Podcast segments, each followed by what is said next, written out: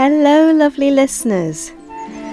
I'm coming to you today after an hour and a half, two hours in my backyard, scraping away old soil and sweeping up dead leaves and planting new seeds. It's the first time I've been outside in my yard properly since the autumn, I expect. And it was wonderful. I have dirt under my fingernails and probably embedded in my jeans, and I ache that really satisfying. I think I've moved and done useful things kind of an ache. And I'm very happy. I only have a small outside space at the moment, and frankly, that's enough. It's full of pots of potential. Gosh, there's alliteration for you. Um, and they all take quite a lot of watering when it gets warmer. But I can take out a chair and I can sit and I can look out into the distance, into the green, the rolling hills of England, and enjoy my coffee and just absorb the goodness of that space. So it's very exciting that it's getting warmer now and it's tidying up the outside time. I'm also really, if I'm honest, pleased with myself for making it happen, for taking the time to do it. It's um it'll be later when you hear this, but today is actually the, the spring equinox um, over here in England, and oh, it feels good. It's the sun is coming, and I wanted to do something to mark the occasion. And spending time outside, planting seeds, felt like just the right thing. I'm a big believer in celebrating anything at any opportunity, given any excuse. Um, and things like the seasons shifting just adds days that I can kind of just wake up and think, yep, time is passing, and I'm going to intentionally notice that. I think as well it soothes my little TCK heart that needs change. And I've been settled where I live now, oh gosh, since 2012, winter 2012. So, what are we now? 2021. That is, oh my goodness. It's long been the longest time I've been anywhere, but um, yeah, nine years nine years is getting up there. And so to counteract or to complement, let's say complement, complement that settledness, it's really important for me to mark change. And seasons are some of the most reliable changes, right? And today I wanted to bring some of that that yard work, that garden time that a lot of you will be doing as well into our thinking around settling, around staying. There is a phrase I heard years ago um, about making the decision to bloom where we are planted. And that really struck me, partly because if I'm honest, there's an element of that phrase that really irritates me. Bloom where you're planted feels very passive. Um, what do you mean I'm planted? What do you mean some what somebody else has dumped me here and now I've got to do all the work of blooming? Are you kidding me?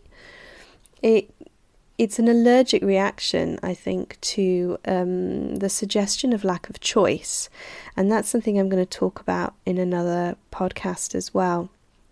Around the difficulty a lot of us have making decisions, um, but yeah, if I can put aside my irritation, there's something there about blooming and planting that I am very drawn to. I don't have particularly green fingers, but when I put seeds in soil and they come to life, that that's a special thing. When I pop it on my windowsill, that little pot, I'm going to do it again, pot of potential, and try not to look at it every day. You know, that maybe if I don't stare at it, it will, the, the seeds will germinate when I'm not looking. And then one day, you catch it out of the corner of your eye, and there are these tiny, fragile little shoots that just appeared out of nowhere. And it gives me a little thrill That makes me sound like a bit of a garden obsessive, but I think there is something there about faith and hope that transformation is totally possible. And more than that that that maybe we don't have to strive so hard for it. That all I need to do with that seed is give it soil vaguely the right amount of, of moisture, and then leave it alone. Just leave it still and at peace. And the change will come, and it's so Rogerian, really. Um, the counseling tradition I was trained in, that kind of notion that the will for change is inherently part of the human condition. That people want to become more true, better, um, more powerful, whatever the word is around transformation that jives for you, they want that for themselves. And if you give them the right conditions, they will grow. So when I think of this phrase, bloom where you're planted, let's leave the passive, somebody else planted me, out of it for a moment and consider those conditions for growth.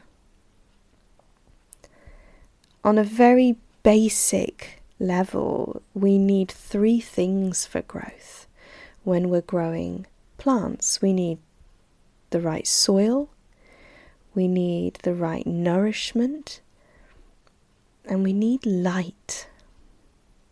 The right levels of light, actually. What soil do you need to grow? Considering what the right place is for us can be a very difficult thing for third culture kids. After all, we've adapted to so many different kinds of places. I remember when I first started growing poppies, I grow, when I can persuade them to cooperate, Californian poppies. And I say that because I'm using fairly old seed that I cultivated from plants a few years ago, and I'm hoping it's still, I'm hoping they'll take this this spring. But when you're growing poppies, if I've understood this correctly, you don't give them your richest compost, you don't give them your best soil you mix in a little sand, a little grit. They, they don't need deep roots. They're very, very hardy. And they can do really well in quite arid conditions. Perhaps one of the reasons I grow them. And then you have other plants that need a lot more tender loving care when I take cuttings, for example, of geraniums, they have a very um, fibrous stalk, and you cut it on a diagonal with me, I use a craft knife or a little vegetable peeling knife, and then I dip it in cinnamon before I nudge it into the soil. That cinnamon has um, qualities that, that keep infection and disease away. And it just provides this like tender soil before it even hits the real soil, if that makes sense. They need a little bit more love, a little delicacy, a little more nurture. Where do we feel at at the moment? What are our soil needs? What do we need from our place that we're living in? Are we fairly confident about being able to get all of our needs met without much support or intervention? Maybe we feel like, yeah, we've got friends here, we've got friends there, we've got our Zoom, we've got our work, we know where the shops are, we're all good. We've got this. We're more of a poppy in this soil. Or perhaps we're feeling a little more raw. We're, we're a new shoot, a new cutting, and we're a little tender at the edges. Our root systems are going to need a little bit more support. Are we feeling a little bruised? a little like we need our soil to hold us quite tight so that we can sit upright and still enough that our roots will start to grow. In terms of needing nourishment, some people feed their plants um, a plant feed. I tend to do that for my orchid. It needs kind of constant coaxing to keep producing those beautiful buds. Other plants, they're okay with rainwater. But for both kinds, there's a, a consistency of watering that's important. If you've ever tried to grow tomatoes, if you underwater for a period, they'll they'll cope okay, but then if you suddenly start providing more water, they'll probably split. They'll suddenly swell faster than they can grow and they need consistency. We need that too, don't we? We can probably just about survive drier periods and for a lot of us, this pandemic has felt like one of those, right? A drought of social interaction, a drought of travel and adventure. And I'm sitting, having adapted somewhat to the drought, starting to think about the months ahead when more people will be vaccinated and the lockdown here in the UK will be lifting degree by degree, and thinking, gosh, how am I going to cope when it all starts flooding in again? How am I going to hold space for adaptation? Am I going to be booking out every possible minute to spend time with people? What I know about myself is I actually need quite a lot of alone time and reflection, and I also really need time with my friends. How am I going to balance this flow? so that I can really enjoy coming out of this drought but not burst at the seams. And of course, another way of looking at this or framing this as well is I know that this is less of a case with gardens with, with plants directly in the ground, but certainly for my pots, as the weather gets warmer, they might need watering twice a day. And then when it's cooler, probably once a day, maybe even every other day. And I don't blame the plants for the adjustments needed there. So while they need this consistency of watering, that's that's to do with keeping their soil at a consistent level. The environmental heat is the variable that shifts and my watering needs to respond to that. So here I'm talking about the ways we can compensate for increased heat in our lives.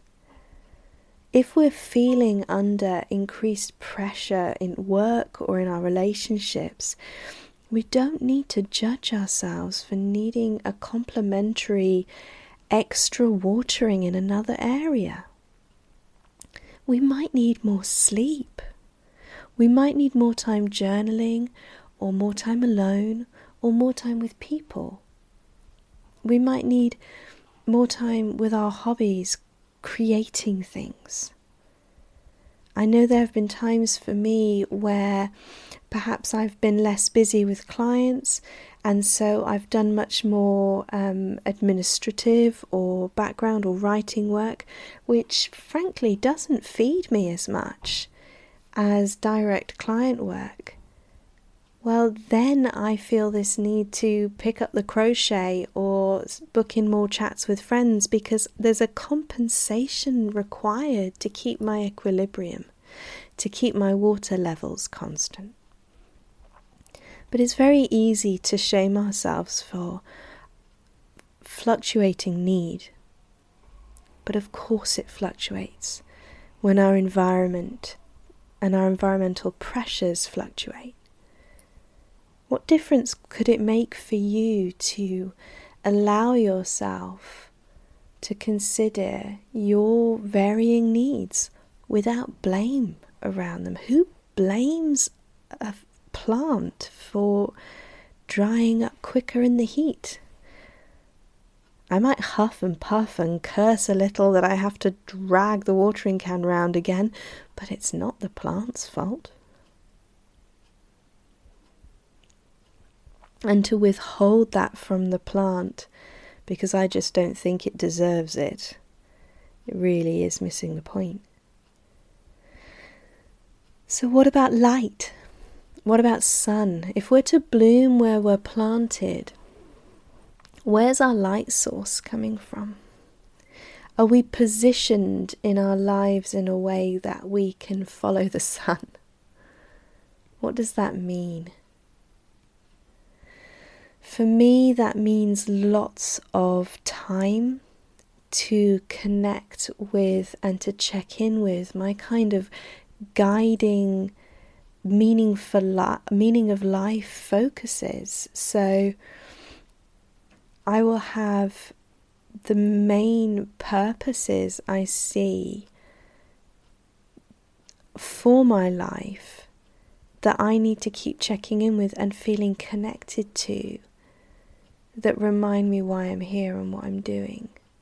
Where I can kind of lift my eyes up from the the mundane everyday grind as it sometimes feels and raise them to the overarching goals the overarching who am I and what am I doing in my life kind of statements. So, for example, when I'm perhaps crankier as a parent than I want to be.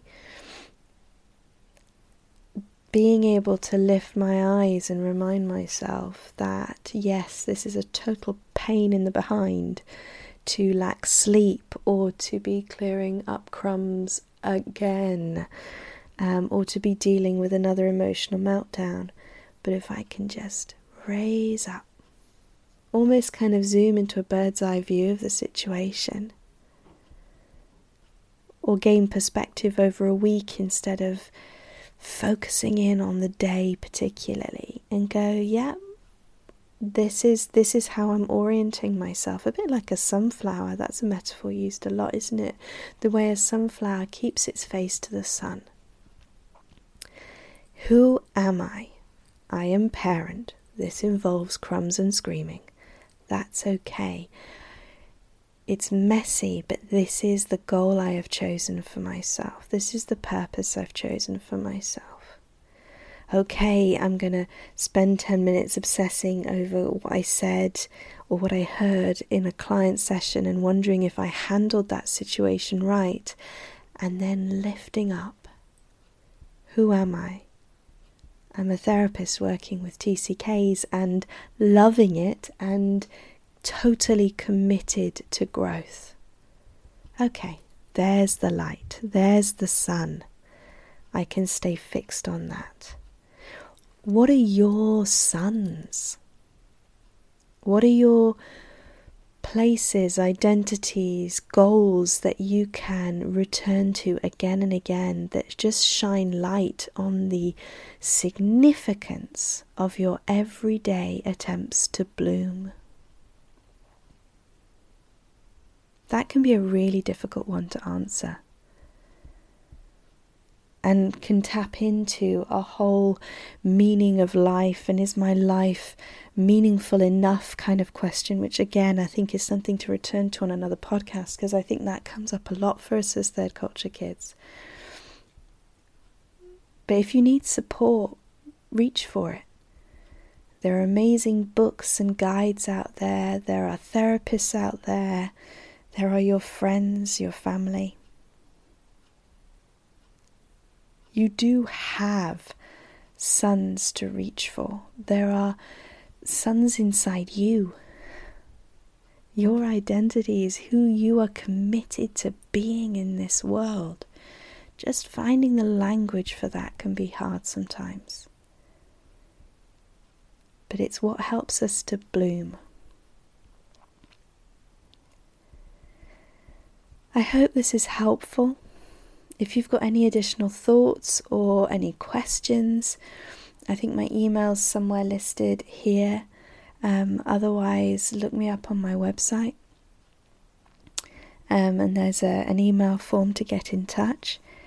But yeah, just just want to leave this thought with you today around blooming, planting yourself in good soil, meeting your nourishment needs consistently, but with respect of the environmental pressures you're under, and lifting your faces to your suns, your guiding lights that give meaning to your, your beauty that you're growing. Take care of you